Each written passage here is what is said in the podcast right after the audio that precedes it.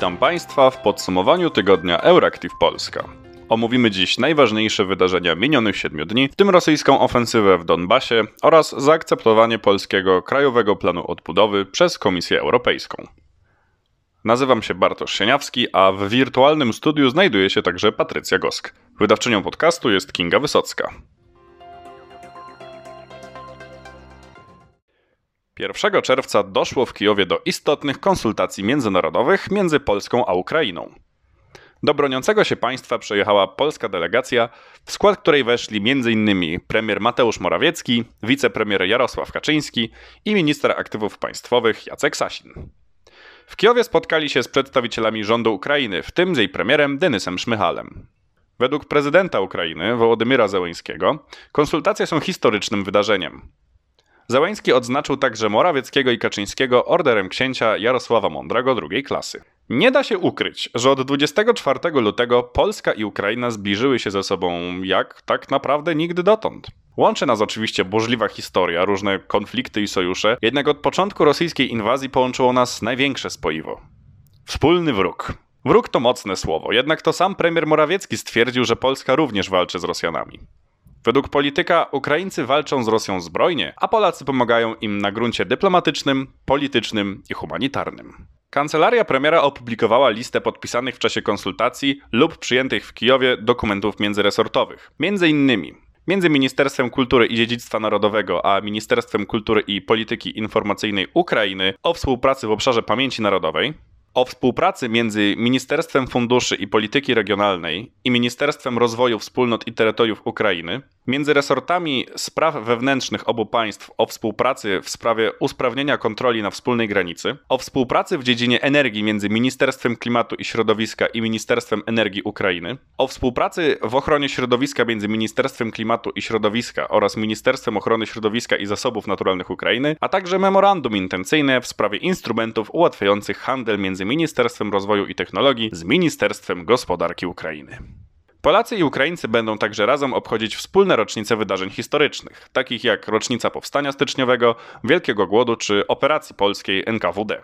Wspólna polityka historyczna jest bardzo istotna w przypadku przyjaźni polsko-ukraińskiej, którą do tej pory często dręczyły echa trudnej wspólnej przeszłości. Podobne konsultacje, dodatkowo zacieśniające więzy polsko-ukraińskie, mają odbyć się za rok w Warszawie. Ukraina walczy z Rosjanami, ale cały świat także prowadzi wojnę. Wojnę z katastrofą klimatyczną. Z tego frontu rzadko płyną dobre wieści. Tym razem jednak jest nieco inaczej. Według niemal tysiącstronicowego oficjalnego raportu wydanego przez Europejską Agencję Środowiska, Unii Europejskiej do 2020 roku udało się obniżyć swoje emisje gazów cieplarnianych o aż ponad 1 trzecią, a konkretnie o 34% względem emisji z 1990 roku. Plan zakładał obniżkę o zaledwie 20%. Na zaskakująco dobry wynik Unii Europejskiej w obniżaniu emisji cieplarnianych wpłynęło wiele czynników, takich jak modernizacja systemów energetycznych, odchodzenie od paliw kopalnych w produkcji energii, inwestowanie w energię atomową i odnawialne źródła energii, cieplejsze zimy, w czasie których palono w piecach mniej, ale także i pandemia COVID, w związku z którą wiele podmiotów emitujących dwutlenek węgla wstrzymało działalność lub w ogóle jej zaprzestało. Dobry wynik Unii zależał głównie od intensywnych działań klimatycznych Niemiec i Wielkiej Brytanii. Jednak Zjednoczone Królestwo opuściło już Unię Europejską. Niemcy wygaszają swoje elektrownie atomowe i przerzucają się z powrotem na węgiel, a w osiąganiu podobnie dobrych wyników nie pomoże chaos związany z rosyjsko-europejską wojną paliwową czy popandemiczną intensyfikacją przemysłową.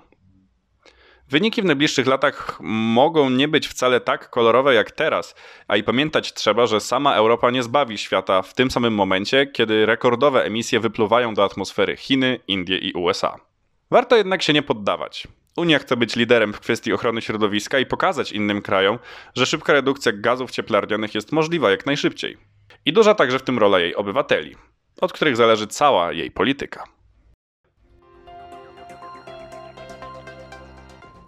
Trwa rosyjska ofensywa w Donbasie. Ten przemysłowy region we wschodniej Ukrainie objęty jest wojną już 8 lat. Jednak od 24 lutego, od kiedy Ukrainę zaatakowała regularna rosyjska armia, a nie tylko zielone ludziki, widać tam znaczne wzmożenie walk. Co do całej wojny między Ukrainą a Rosją. Ukraina już w jakimś sensie wojnę wygrała. Ukraińcom udało się odeprzeć atak na swoją stolicę, gdzie Rosjanie najprawdopodobniej chcieli zainstalować nowy marionetkowy rząd, a także stale zadają siłom inwazyjnym dotkliwe straty. Niestety, Rosjanie wyrzuceni spod Kijowa szybko się przegrupowali i rozpoczęli ofensywę w Donbasie. Jest to istotny dla Ukrainy przemysłowy region. Ofensywa jest trudna i powolna, jednak Rosjanie wciąż prą naprzód i utrzymują swoje zdobycze. Największa obecnie bitwa trwa o Sywierodonieck, w którym Ukraińcy i Rosjanie toczą już walki uliczne. Siły ukraińskie wciąż utrzymują drogę prowadzącą do ogarniętej walkami miejscowości, jednak Rosjanie próbują otoczyć obrońców i zamknąć ich w kotle. Póki co Ukraina nie wycofuje swoich żołnierzy i nie poddaje Siewierodoniecka, bandycko niszczonego przez Rosjan, strzelających w miasto gdzie popadnie, w tym po dzielnicach mieszkalnych. Obecnie, według prezydenta Ukrainy Wołodymira Zełęńskiego, okupant kontroluje około 20% terenów Ukrainy, wliczając w to Krym i tak zwane republiki ludowe na wschodzie kraju. Zajęte są tereny wschodniej i południowo-wschodniej Ukrainy.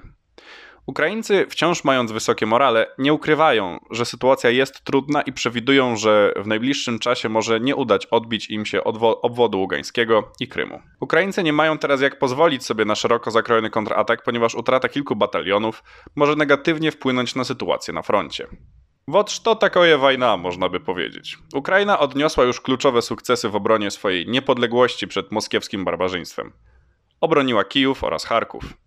Do największych tymczasowych ukraińskich strat należy wykrwawienie i zajęcie przez Rosjan Mariupola, utrata Hersonia oraz trudna i powoli posuwająca się na zachód ofensywa w Donbasie. To jednak dość sensowne, że na polu bitwy raz się wygrywa, a raz taktycznie przegrywa.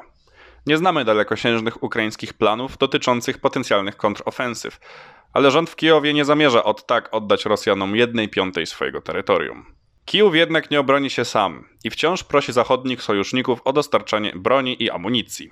Stany Zjednoczone niestety nie wyraziły zgody na przekazanie Ukrainy rakiet dalekiego zasięgu, zagrażających terytorium Rosji. Jednak we wtorek 31 maja prezydent USA Joe Biden zapowiedział 11 pakiet przekazania Ukraińcom broni, warty 700 milionów dolarów.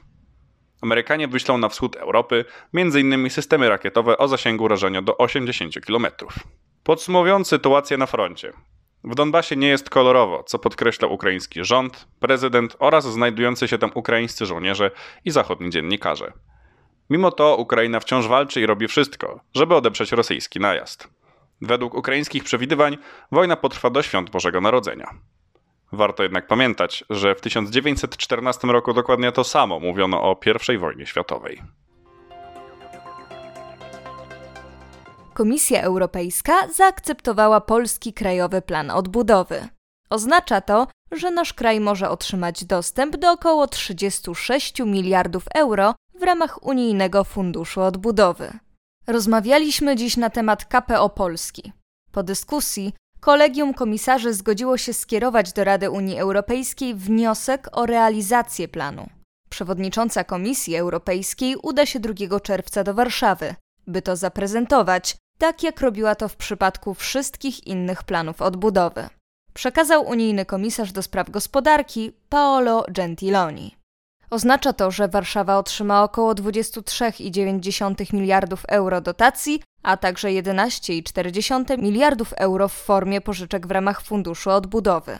Komisja zaznaczyła jednak, że wypłata środków będzie zależna od dalszej realizacji kamieni milowych dotyczących niezależności sądownictwa.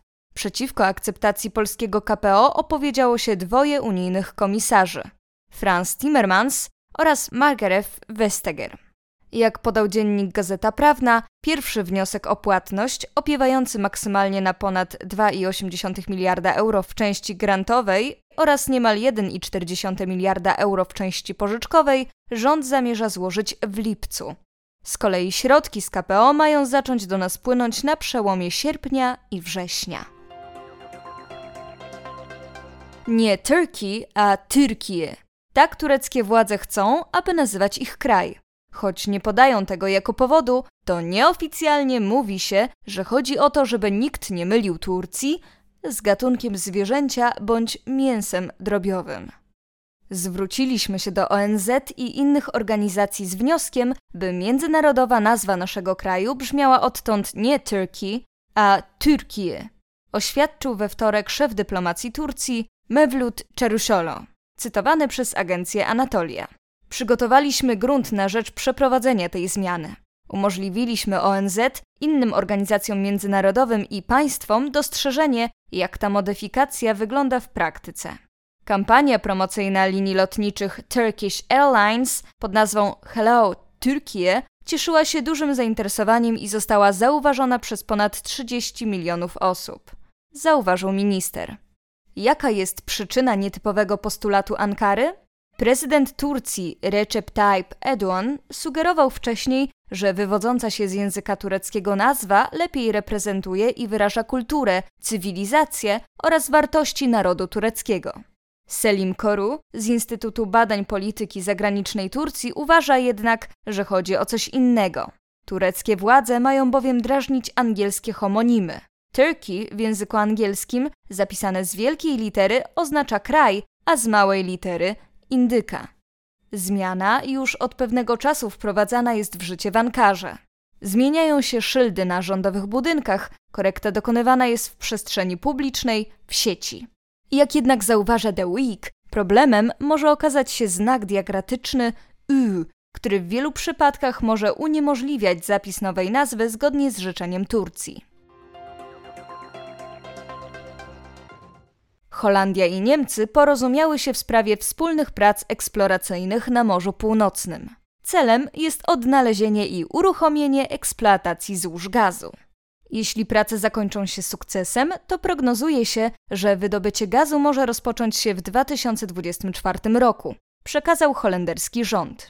Poszukiwania prowadzone będą na Morzu Północnym, około 19 km na północ od wysp Schiermonnikoog i Borkum. Tam zbudowany zostanie gazociąg. Ze strony holenderskiej potrzebne zezwolenia wydał sekretarz stanu do spraw przemysłu wydobywczego Aleksander Wiebrief.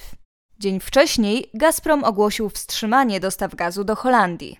Była to odpowiedź na odmowę holenderskiej firmy Gasterra płacenia za gaz w rublach w obawie przed złamaniem unijnych sankcji na Rosję. W związku z tym rząd w Hadze chce przyspieszenia procesu wspólnych prac poszukiwawczych z Niemcami. Jeśli zaś chodzi o Niemcy, to Dolna Saksonia jeszcze w ubiegłym roku sceptycznie odnosiła się do planów poszukiwania gazu na Morzu Północnym, ale teraz zmieniła zdanie ze względu na wojnę w Ukrainie, poinformowała strona holenderska. To już wszystko w dzisiejszym podsumowaniu tygodnia Euractiv Polska. W imieniu całej redakcji życzę Państwu udanego weekendu. Do usłyszenia za tydzień.